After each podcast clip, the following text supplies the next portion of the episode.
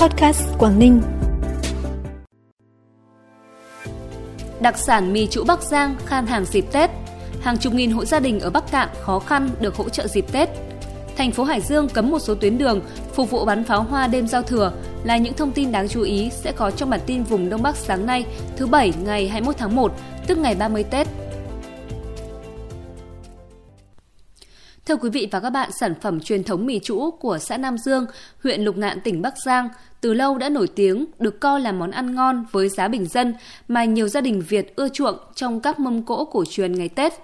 Ông Nguyễn Văn Nam, chủ nhiệm hợp tác xã mì trũ Nam Thể cho biết, muốn tìm kiếm được gạo bao thai chất lượng nhất để làm mì gạo, thì gạo phải được gieo trồng từ vùng đất Lạng Sơn. Để có được sợi mì mỏng và dẻo dai, người thợ phải bỏ nhiều công sức. Từ nguyên liệu ban đầu, phải qua nhiều công đoạn trong thời gian 36 tiếng mới tạo ra được những sợi mì dẻo dai. Trong dịp Tết Quý Mão, Hợp tác xã mì chũ Nam Thể trung bình một tháng xuất đi từ 80 đến 90 tấn mì chũ, Trong đó chỉ 3 tháng giáp Tết có khoảng 300 tấn mì đã được xuất bán đi các vùng. Đặc biệt sản lượng mì năm nay tăng tới khoảng 30% so với những năm trước, do thị phần người tiêu dùng trong nước và nước ngoài ngày càng được mở rộng. Hiện nay mì trũ không chỉ được người tiêu dùng ở các tỉnh trong nước ưa chuộng mà còn có mặt ở những thị trường nước ngoài như các nước Trung Quốc và Tây Âu. Theo thông tin từ Sở Lao động Thương binh và Xã hội tỉnh Bắc Cạn, dịp Tết Quý Mão, hơn 7.800 người có công, đối tượng chính sách đã được nhận quà của Chủ tịch nước và quà từ ngân sách địa phương – Bên cạnh đó, các huyện thành phố cũng xây dựng kế hoạch tiếp nhận và cấp phát gạo, quà do các đơn vị, các nhà hảo tâm tặng gần 10.200 hộ nghèo, học sinh có hoàn cảnh khó khăn, với mục tiêu không để bất cứ người dân nào thiếu đói trong dịp Tết.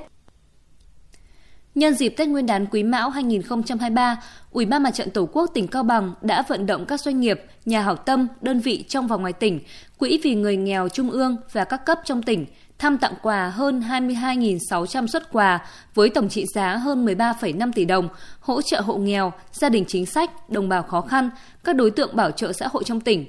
Với mong muốn người nghèo nào cũng được đón Tết, Mặt trận Tổ quốc các cấp tranh thủ sự quan tâm của các cấp ủy đảng, chính quyền, các nhà hảo tâm và cộng đồng xã hội với những hoạt động thiết thực, nhiều phần quà mang ý nghĩa nhân văn sâu sắc tặng cho hộ nghèo, hộ cận nghèo, hộ có hoàn cảnh khó khăn mỗi khi Tết đến xuân về để các hộ đón Tết Nguyên đán cổ truyền vui vẻ đầm ấm. Hoa đào chuông là một loài hoa bản địa đặc sắc và hiếm quý của châu Á. Loài hoa này thường nở vào dịp Tết Nguyên đán từ cuối tháng Giêng đến tháng 2 tháng 3. Có lẽ vì thế mà chúng thường được dùng làm hoa trang trí trong dịp năm mới. Ở một số huyện miền đông của tỉnh Quảng Ninh như Móng Cái, Hải Hà, Đầm Hà, Ba Chẽ, hoa đào chuông vẫn được yêu thích như một loài hoa bản sắc đi vào tiềm thức văn hóa truyền thống. Gọi là đào chuông, nhưng hoa không thuộc họ đào mà thuộc họ đỗ quyên. Hoa đào chuông có khoảng 15 loài, trong đó tập trung chủ yếu 3 loài ở Việt Nam, 3 loài ở Đài Loan Trung Quốc, 3 loài ở Nhật Bản, 6 loài ở Trung Quốc và Hồng Kông. Hoa đào chuông có nhiều màu trắng, hồng, bã trầu, tía, cuống xanh, cuống tím và các sắc độ hồng hoặc mật độ tía màu trên cánh hoa. Sẽ thật thiếu sót nếu nhắc đến sắc màu văn hóa truyền thống ngày Tết của đồng bào biên giới hay nhân dân các huyện miền đông của tỉnh Quảng Ninh mà không nhắc tới hoa đào chuông. Loài hoa bản địa độc đáo và hiếm quý này vẫn còn được đồng bào yêu thích và dùng chơi hoa Tết như miền xuôi chơi hoa đào. Người già vẫn nhắc nhớ nhiều những kỷ niệm đi chặt cành đào chuông về bầy như mang cả mùa xuân vào nhà. Hiện nay việc bảo tồn và khôi phục lại những mảng rừng nguyên sinh, nở rộ hoa đào chuông cũng chính là bảo tồn nét đẹp văn hóa truyền thống đặc sắc của miền Đông Bắc. Bản tin tiếp tục với những thông tin đáng chú ý khác. Ủy ban nhân dân tỉnh Hà Giang vừa có công văn đề nghị Thủ tướng cho chủ trương đầu tư dự án đường cao tốc Tuyên Quang Hà Giang thêm 59 km để kéo dài đường cao tốc này đến cửa khẩu quốc tế Thanh Thủy nhằm phục vụ phát triển kinh tế xã hội trên địa bàn, phát huy hiệu quả tối đa của tuyến cao tốc Tuyên Quang Phú Thọ, giảm áp lực giao thông trên quốc lộ 2 và kết nối thuận tiện với cửa khẩu quốc tế Thanh Thủy. Theo đề nghị của Ủy ban nhân dân tỉnh Hà Giang, đường cao tốc từ Tân Quang đến cửa khẩu Thanh Thủy được thiết kế với vận tốc 100 km/h, một số đoạn đi qua địa hình đặc biệt khó khăn, thiết kế vận tốc 80 km/h.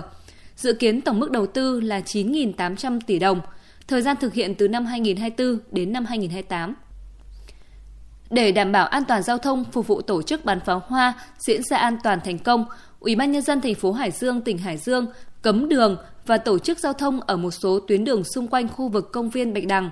Thời gian cấm đường từ 18 giờ 30 Tết hôm nay đến khi bắn pháo hoa xong.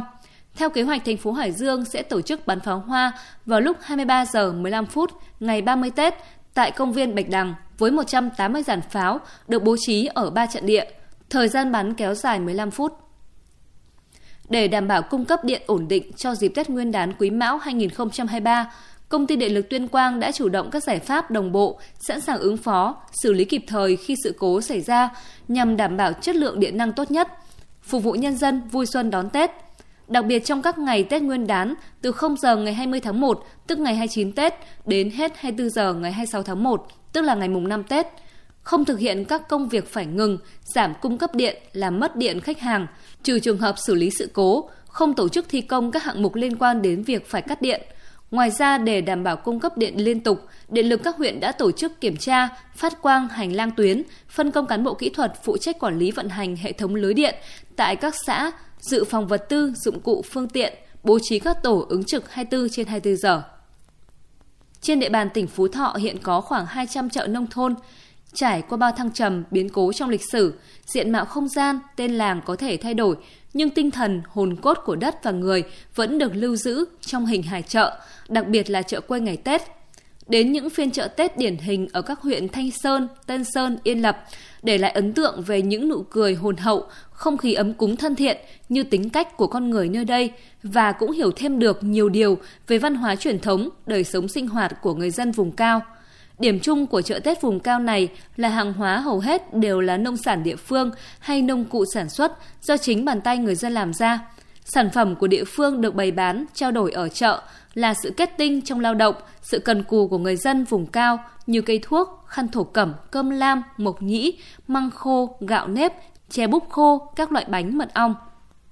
Thưa quý vị và các bạn, chợ phiên ngày Tết không chỉ là nơi mua bán hàng hóa mà còn là nơi để mỗi người có thể tìm về và cảm nhận sâu sắc hơn sự gắn bó với cộng đồng, những đặc sắc của phong tục địa phương, sự giao hòa của đất trời, vạn vật khi xuân đang về trên khắp quê hương. Đến đây thì bản tin vùng Đông Bắc cũng xin được khép lại. Chúc quý vị và các bạn một năm mới quý mão, sức khỏe, an khang thịnh vượng. Xin kính chào và hẹn gặp lại quý vị trong các bản tin sau.